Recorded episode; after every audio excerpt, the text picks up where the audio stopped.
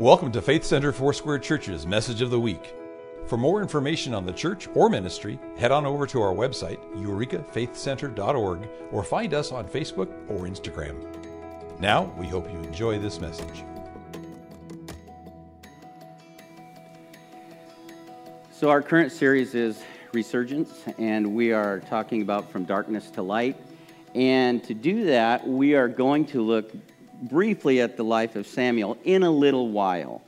We're going to start from actually the New Testament and work our way back to the Old. And when we look at the Old, we're going to see how God has used even Old Testament personalities to help us in our New Testament experience.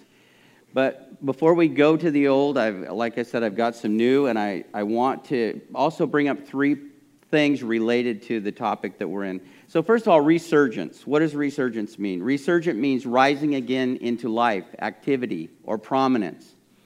And as we go through this morning's message, I want you to do this. I want you to ask God what He wants to bring back to life, and or bring it to the forefront in your relationship with Him and those around you. So maybe it's something that was alive in your life but hasn't been so much, or there's something in your life that in your relationship with Him that you've you've neglected. It's just been pushed down a little bit. Maybe He wants to bring that to the forefront in your relationship with Him and with others. And the third thing is, there's something in your walk with Jesus that's gone truly cold, which is related to the one we just shared, but really needs His light to shine on it. So I want you to just think about that. Is there is there something that you've let go of? Is there something that needs His light to shine on it?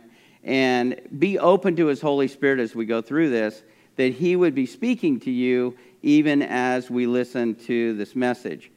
The Bible tells us that Jesus is the light of the world. When we accept Him as Savior, we move from darkness to light. That moment of accepting Jesus into our life, the Bible calls justification. We often call the experience of accepting Jesus and His forgiveness in our lives salvation. But salvation has three parts. And so I want to tell you those three parts and tell you about the part that we're going to focus on. The first part is accepting His forgiveness. The second part is living life with Him and becoming more like Him each day. And being, and the third part, being resurrected to spend eternity with Him. The three parts are called justification, sanctification, and glorification. And like I said, we're going to focus on the middle part, the daily part, as we look at this topic of moving from darkness into light. And this is necessary because we live our lives moment by moment and day by day. We really do need to focus on the part in the middle, from when we accepted Jesus until when we get to go be with Him. When we fail at something, there's often a cost. Do we have any athletes in here that you would raise your hand? And maybe you were a former athlete or current athlete. Good. Um, I can't claim to be very athletic, but I do enjoy some things. I've been a cyclist. That's a person who rides bicycles seriously. Um, yeah, there is a difference. Um, so I've been a cyclist for about four decades, and cyclists are a little bit twisted in the brain. Um, it probably comes from spinning pedals all the time. Um, we actually enjoy a certain amount of pain. It's hard to understand, but it's part of the experience.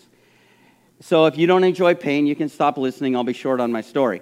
Um, I know we have some runners. Uh, I know we have at least one other cyclist, Rick, who's often running the sound back there, but not today. Um, But I'm going to use that to illustrate just something about the cost and tie it to our walk with Jesus. As, as we walk with Jesus, there, there's a cost for failure. There's a cost for sin and disobedience. And we're going to look more at that as we go through this. But let me try to relate it to my experience as a cyclist. And I always want to point us to this, that even though there's a loss when we do something in our walk with Jesus, if there's sin, it is in God's nature to rescue us when we ask Him, because He loves us, right? So let's not forget that. So, But but I want to uh, share an experience that happened a long time ago. I, I went out on a beautiful day. We do have some beautiful days here. It was a sunny, bright day. It was July seventh because I remember it was my youngest sister's birthday, and I was thinking about her as I was on a ride. I was out past College of the Redwoods. I was at the base of Hookton Road, and I was about to go up Hookton Hill. It's not a big hill.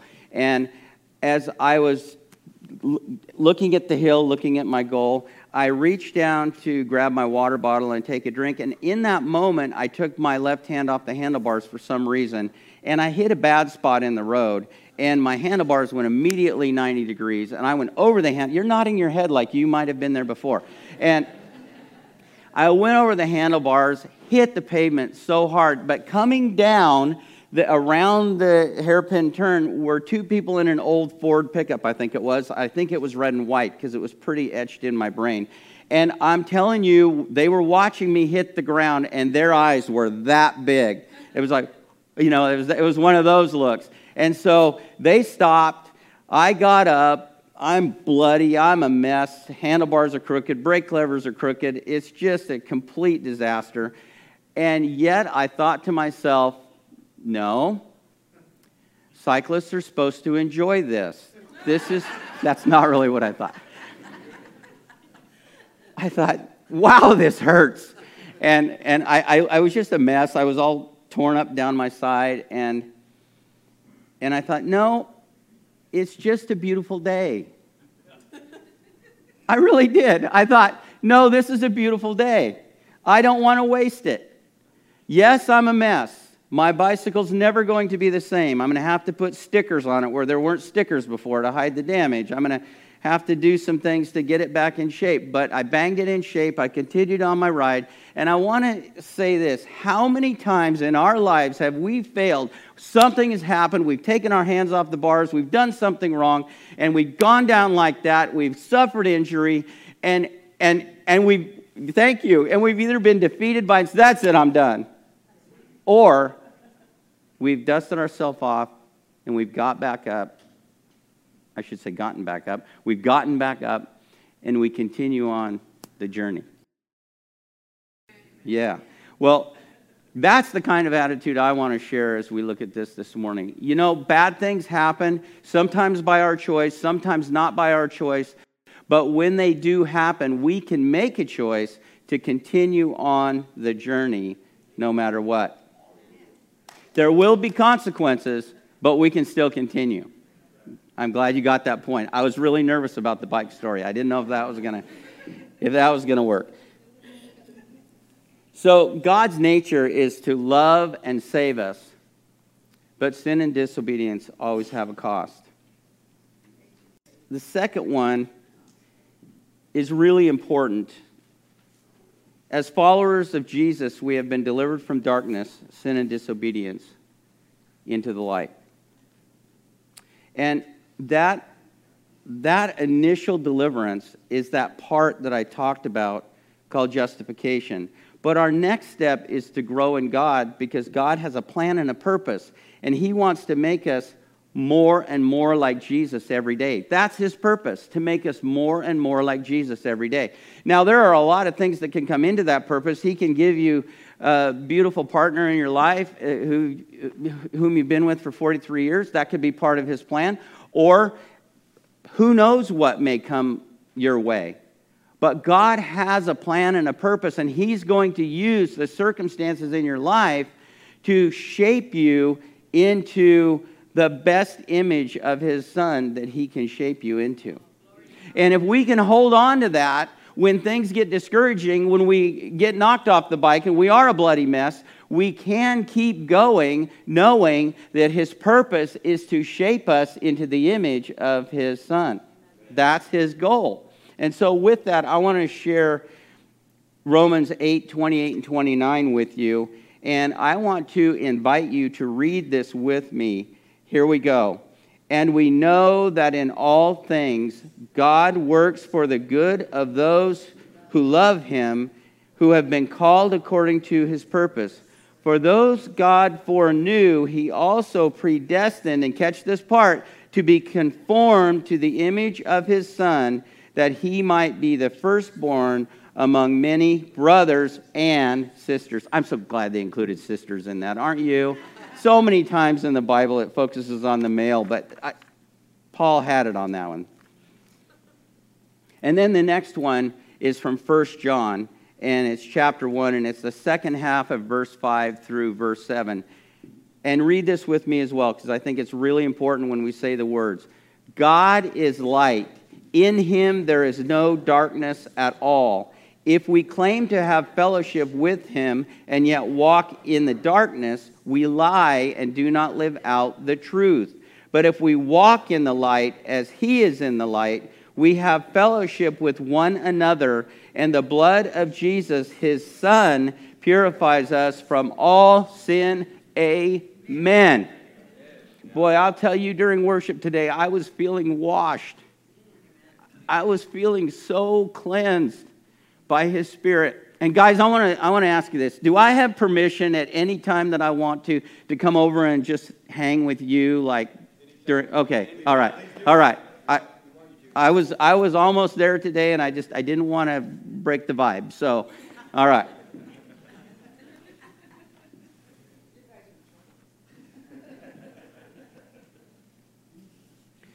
Now, turning to Samuel, because I mentioned that we were going to use Samuel. Samuel is a great Old Testament example of a life well lived for God. I'm sorry I'm so emotional right now, but the Holy Spirit really did a number on me earlier, and I'm trying to work through that. He was used by God to move Israel from darkness into light. And Samuel was born at a very dark time in Israel's history. He was the last of the judges in Israel.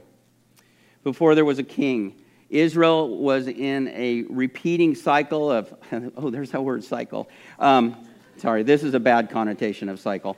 Um, Israel was in a repeating cycle of turning from God, oppression by their enemies, calling out to God for rescue, God rescuing them through a judge, and then doing it all over again.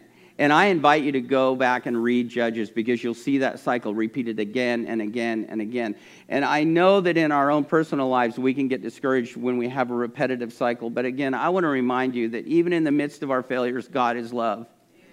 He's always there to rescue. And that's one thing we see from Judges, is he's always there to rescue. Samuel, uh, let me back up a little bit. Um, so that's the setting that... Uh, First Samuel begins, it, it, it's this cycle of just bad behavior, destruction, rescue, turning to God, and then it, turning away from God and going all over again. And it's in this setting that First Samuel begins, and we learn the circumstance of his birth. He was promised into God's service by his very devout mother, Hannah, before he was conceived. And it's a wonderful story from the first chapter of First Samuel. And Samuel was Hannah's answered prayer, the child God gave her to end her barrenness. She dedicated him into God's service. And now this is too long for you to join me in reading it, but I'm going to try to read it fast enough to get through it, but slow enough so you can understand it. So I'm going to read a pretty lengthy passage from First Samuel chapter one. There was a certain man from Ramathaim, a Zuphite, from the hill country of Ephraim, whose name was Elkanah, son of Jeroham, the son of Elihu, the son of Tohu, the son of Zuph, an Ephraimite. He had two wives. One was called Hannah, and the other Peninnah.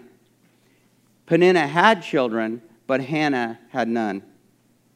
Year after year, this man went up from his town to worship and sacrifice to the Lord Almighty at Shiloh, where Hophni and Phinehas, the two sons of Eli, were priests of the land.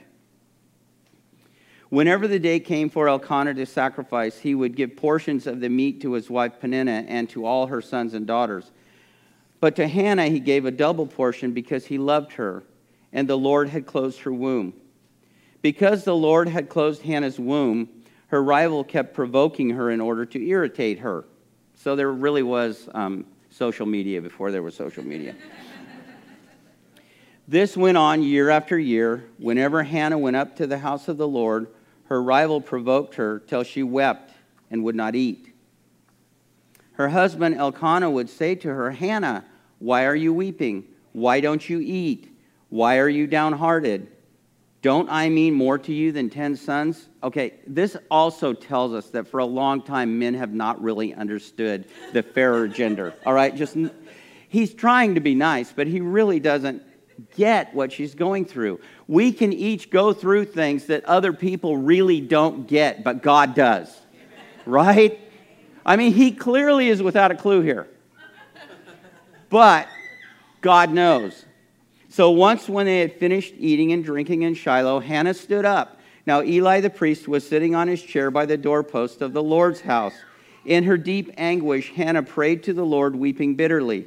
And she made a vow, saying, Lord Almighty, if you will only look on your servant's misery and remember me and not forget your servant, but give her a son, then I will give him to the Lord for all the days of his life, and no razor will ever be used on his head. What she's doing is she's making the Nazarite vow for her son.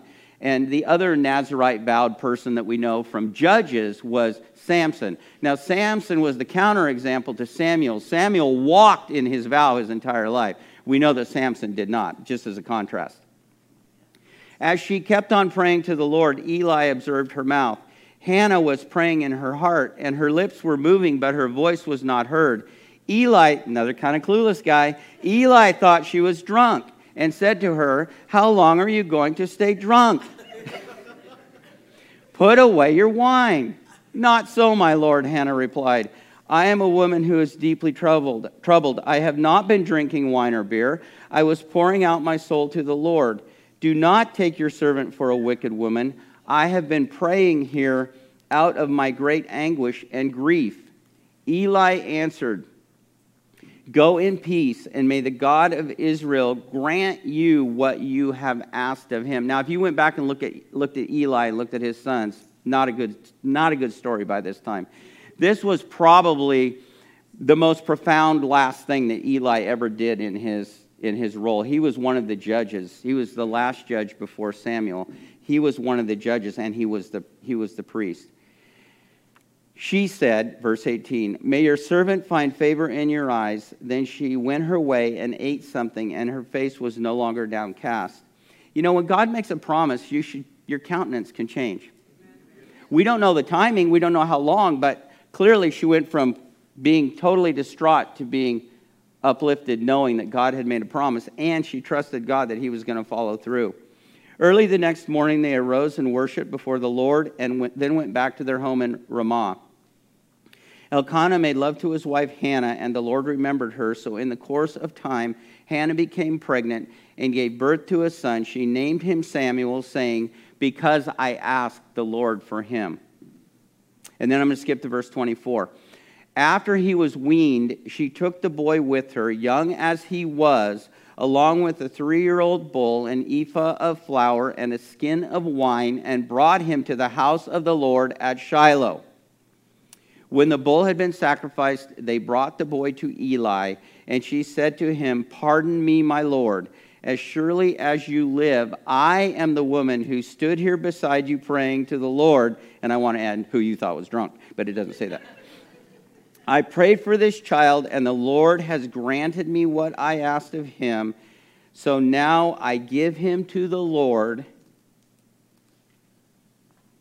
For his whole life, he will be given over to the Lord. And he worshiped him. He worshiped the Lord there. For his whole life, he will be given over to the Lord. Skipping a little bit ahead, First Samuel two twenty-six tells us, And the boy Samuel continued to grow in stature and in favor with the Lord and with men. I thought that sounded familiar when I read it. Who else was that said about, right? And that was said about Jesus. This tells you the quality of relationship with God that Samuel had.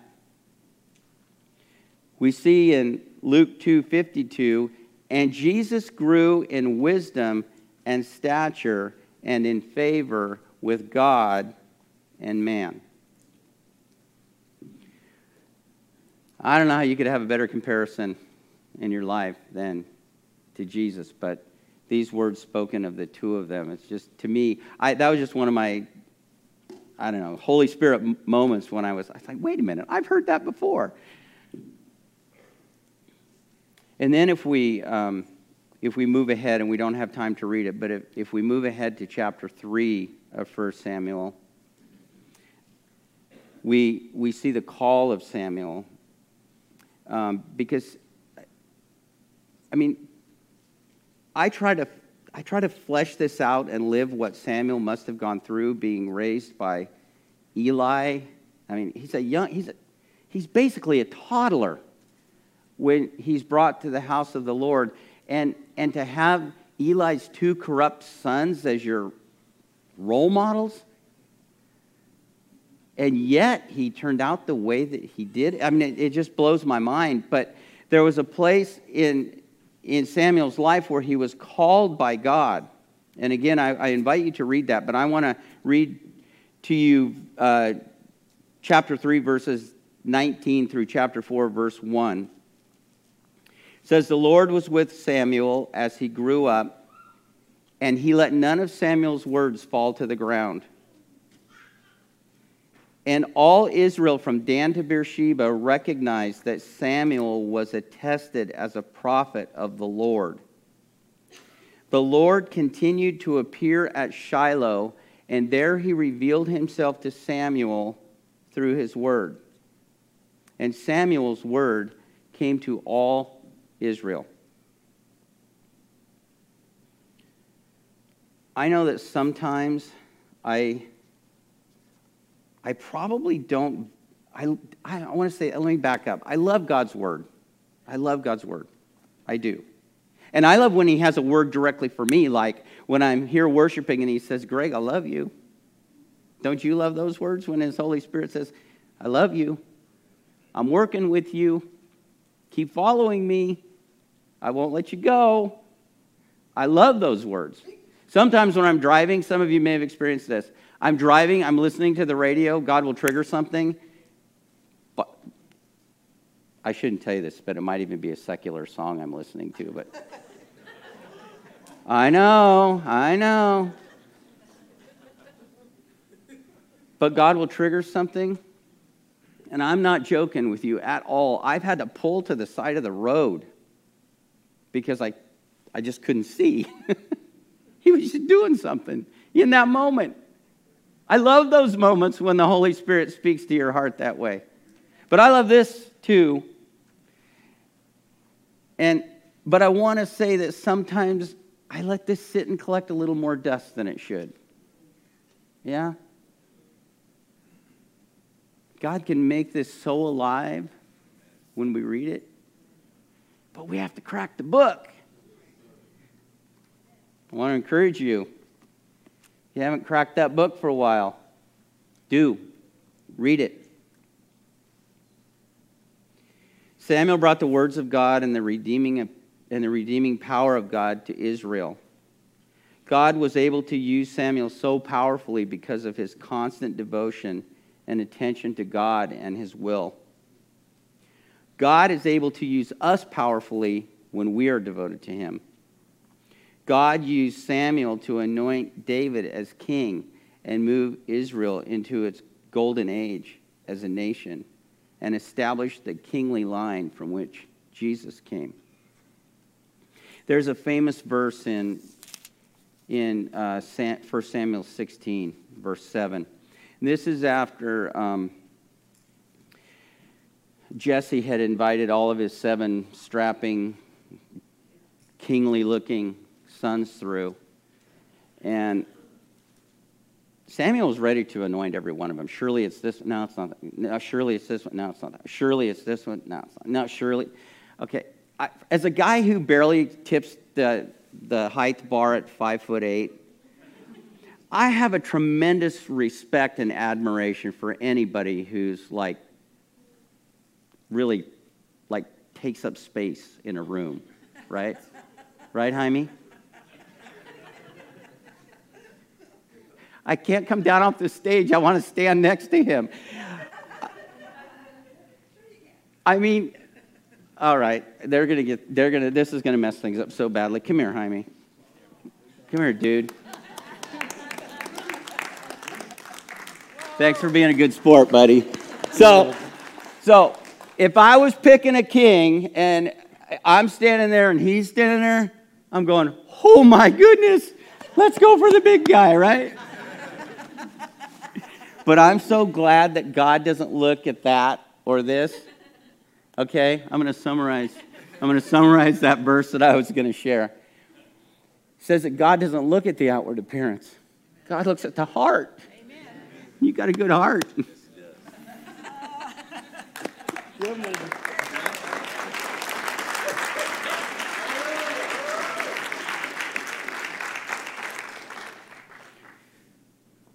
Another point, put it up, we've got it.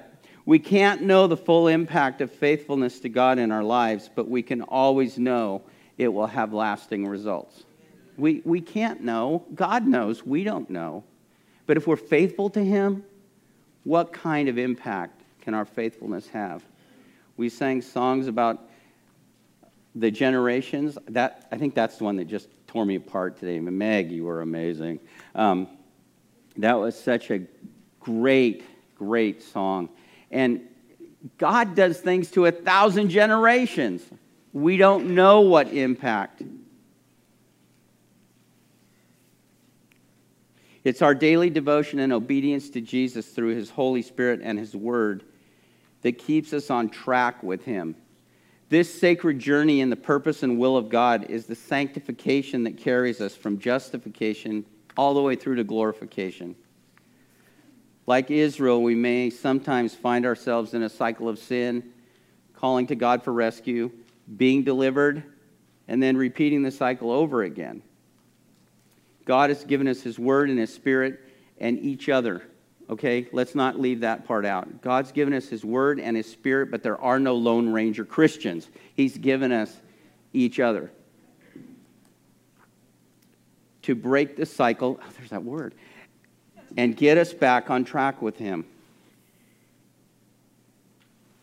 I want to I want to share another little thing about cycling, and I'm my time's almost up. But you know, sometimes when I've been out on a on a long ride with with with friends, I have come to a place where I've just bonked. I've just I'm just shattered. I have nothing left. And more than one time, you know, I maybe I have twenty minutes or twenty miles to go to get home.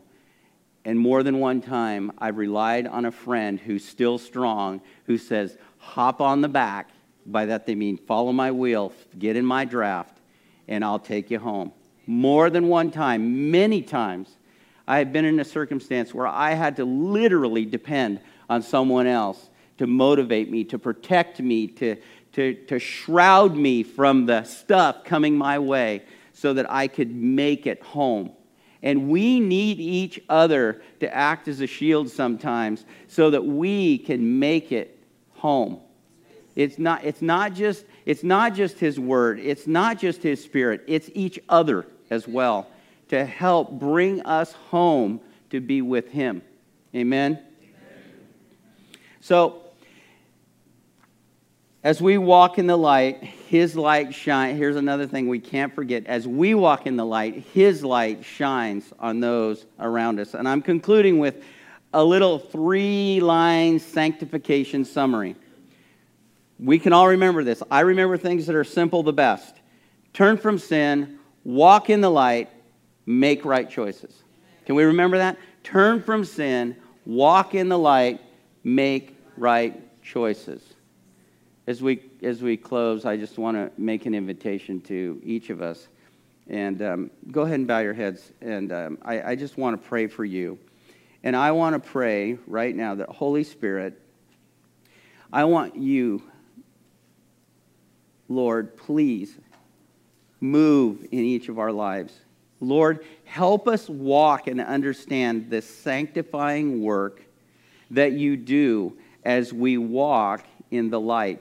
Help us turn, Lord, from things that are keeping us from fully walking with you. Strengthen our devotion to you. Strengthen our commitment to your will in our lives because, Lord, our desire, we confess right now, our desire is the same as your desire. Our desire is to become more and more and more like your Son, Jesus. So, Lord, that's my prayer for everyone here, and that's my invitation, that we would press in to know you more, that you would help us, Lord, when we are failing, that we would turn from sin, that we would walk in the light, and that we would make right choices as we depend on you, your Spirit, your Word, and those around us to help us when we just need help. Thank you, Lord. We ask it in your name. Amen.